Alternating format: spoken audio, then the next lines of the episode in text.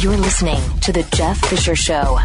When our water heater broke down last month, it was a nightmare. It took five hours for the plumber to show up, and he charged us a couple of hundred bucks just to come out. then it cost another $1,800 to put in the new water heater. By the time it was all said and done, I felt like I'd been taken. But what else could I do? The smartest thing you can do is get a home warranty from American Residential Warranty. Their home warranties pay to repair or replace all your major appliances when they break, and they will break, and at the worst possible time. Call American Residential Warranty right now for free information on home warranties starting at just pennies a day. Don't wait for your refrigerator to stop running or your ceiling fans to stop turning. Call American Residential Warranty right now. Ask how you can save up to 50% on washer and dryer coverage. Just call 1 800 686 3910. That's 1 800 686 3910. Again, 1 800 686 3910. Call now. Okay,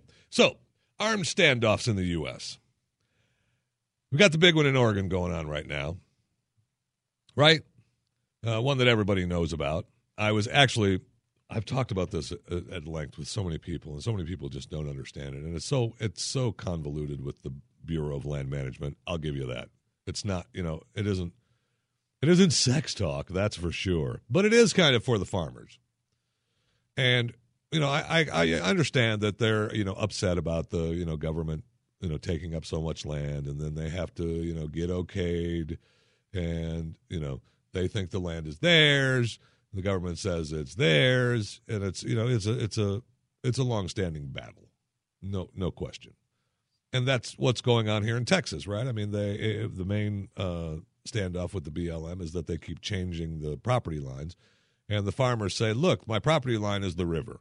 Uh, okay, so the river changes. That's fine. Uh, the the river moves three feet to the left, then so does my property line. And the BLM says, uh, no, uh, that's our land. And so if they do that, then I don't have any water for my property. And that's a real problem for the farmers. And I get it. And they should fight that. That's ridiculous.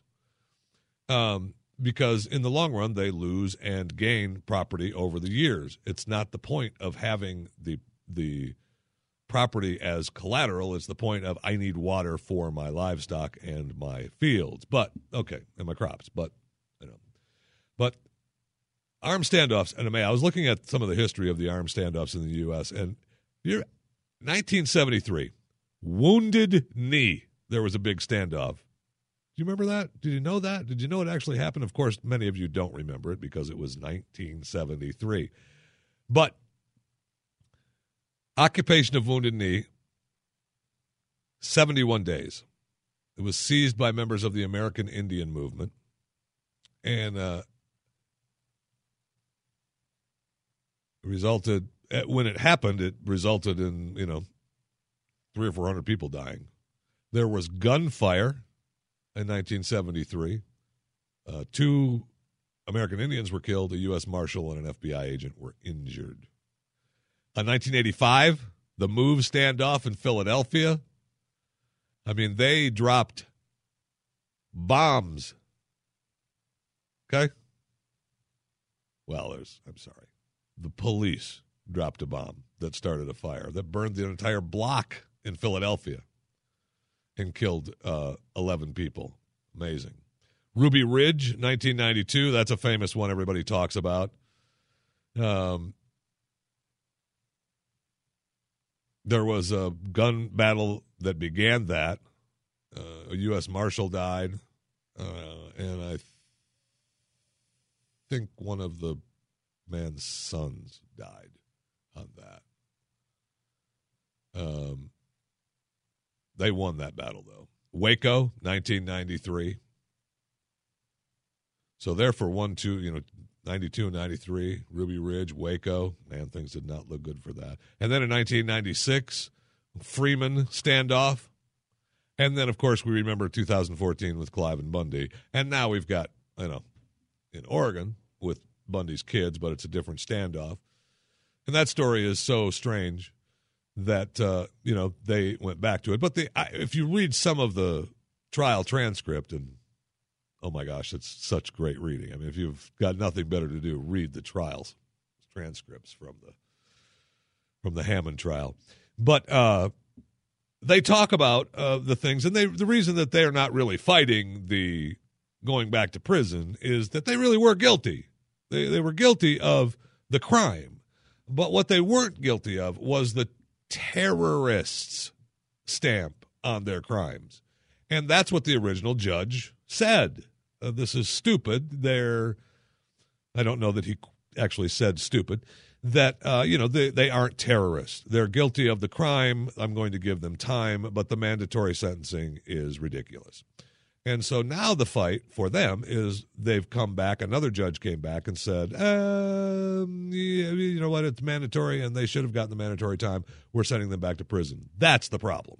Okay, that's not what the Bundys are taking over for in Oregon at the the birdhouse or whatever the heck it is up in Oregon it, you know, they're pissed at the BLM and the big takeover of all the land and the BLM overreaching their authority and taking and doing that. That's a different fight. Okay. Um, the Hammond aren't fighting uh, the verdict because they really were guilty of what they were doing, and that was the, outcome of the crime, uh, the outcome of the trial. Right? Oh, that's the outcome of the trial. Now we find out this weekend the longest standoff in American history. Longest standoff in American history. 15 years. 15 years. A pretty amazing story. Uh, the man, it's and of course, uh, it's here in Texas. No, of course, of course along the Trinity River. Uh, John Joe Gray is his name. Joe Gray.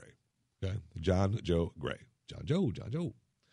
Uh, and what's fascinating about this case, and I'll tell you a little bit about the actual case itself, is that the district attorney just dropped the charges against him uh, last year. Uh, in December, uh, the end of 2014, he just dropped the charges and threw it in the drawer. It's over. We're done um, and didn't tell anybody. And so that when asked about it uh, this year, they found out no, that's over. We we dropped that. I just you know put an end to that. And the district attorney said he, and we'll get to that as part of the story. The district attorney, which has me worried for John Joe Gray. I mean, it could get ugly because the reason that they didn't go out there and get him is because he said he would kill people. Because, okay, in 1999,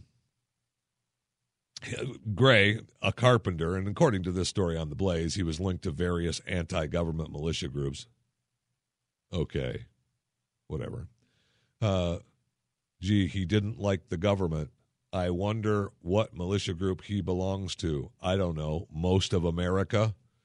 Uh, he was charged with assaulting a police officer during a traffic stop, according to uh, uh, the report. The officer took issue with the fact that Gray, who is now 66 years old, was carrying a pistol without a concealed carry permit.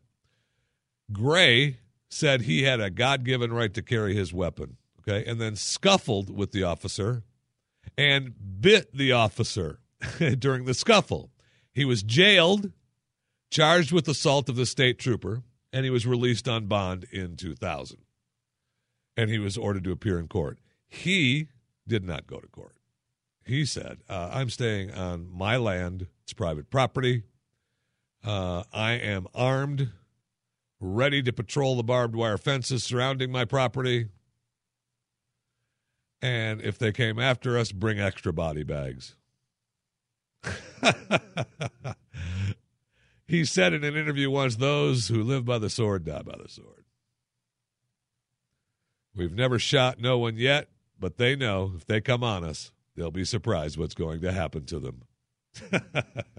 now, okay, his land, 47 acres. So it isn't like he's staying on his eighth of an acre home with a backyard and a swimming pool, or no pool and just a backyard and a tree. Okay. Uh, now, the sheriff uh, wanted to go get him a, a, number of times, but he didn't want to get anybody killed, didn't want anybody shot, so they left him alone and just kind of kept a uh, an eye on him from a distance. Uh, so if he left the property, they would arrest him and take him in. No problem. All right. So, come to find out, uh, the district attorney finally dismissed the charges and didn't tell anyone. He just dismissed the charges until someone asked about it. Um, the district attorney said, I didn't do that to concede victory to the guy. Uh, it'd been going on for 15 years, and somebody had to just make a decision that it was time to say it's over. Um, he said, the district attorney, uh, well, and the sheriff uh, also stated that, hey, adding that going out to get Gray wasn't worth it because he'd been in prison out there himself for 14 years. Yeah, that's probably true.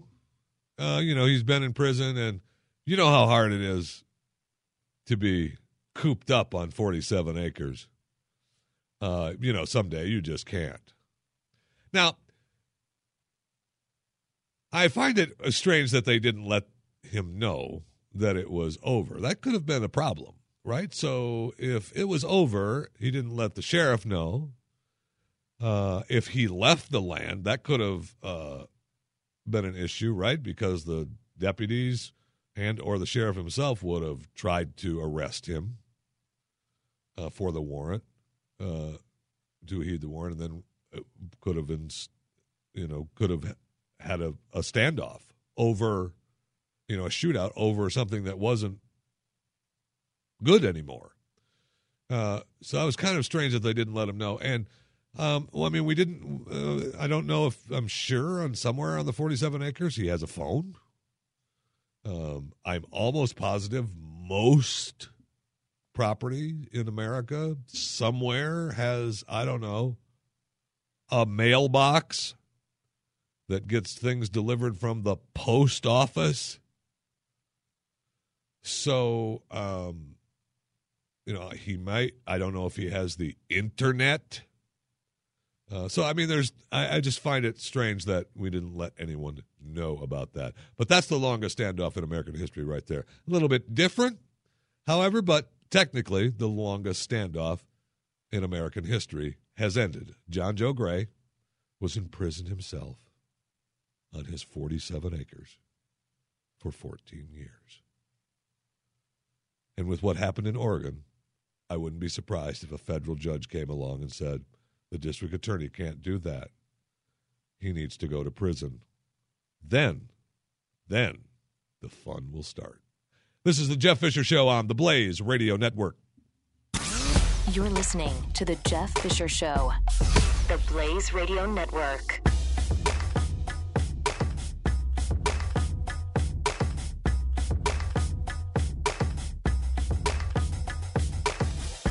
When our water heater broke down last month, it was a nightmare. It took five hours for the plumber to show up, and he charged us a couple of hundred bucks just to come out. Then it cost another $1,800 to put in the new water heater. By the time it was all said and done, I felt like I'd been taken. But what else could I do? The smartest thing you can do is get a home warranty from American Residential Warranty. Their home warranties pay to repair or replace all your major appliances when they break, and they will break, and at the worst possible time. Call American Residential Warranty right now for free information on home warranties starting at just pennies a day. Don't wait for your refrigerator to stop running or your ceiling fans to stop turning. Call American Residential Warranty right now. Ask how you can save up to 50% on washer and dryer coverage. Just call 1 800 686 3910. That's 1 800 686 3910. Again, 1 800 686 3910. Call now.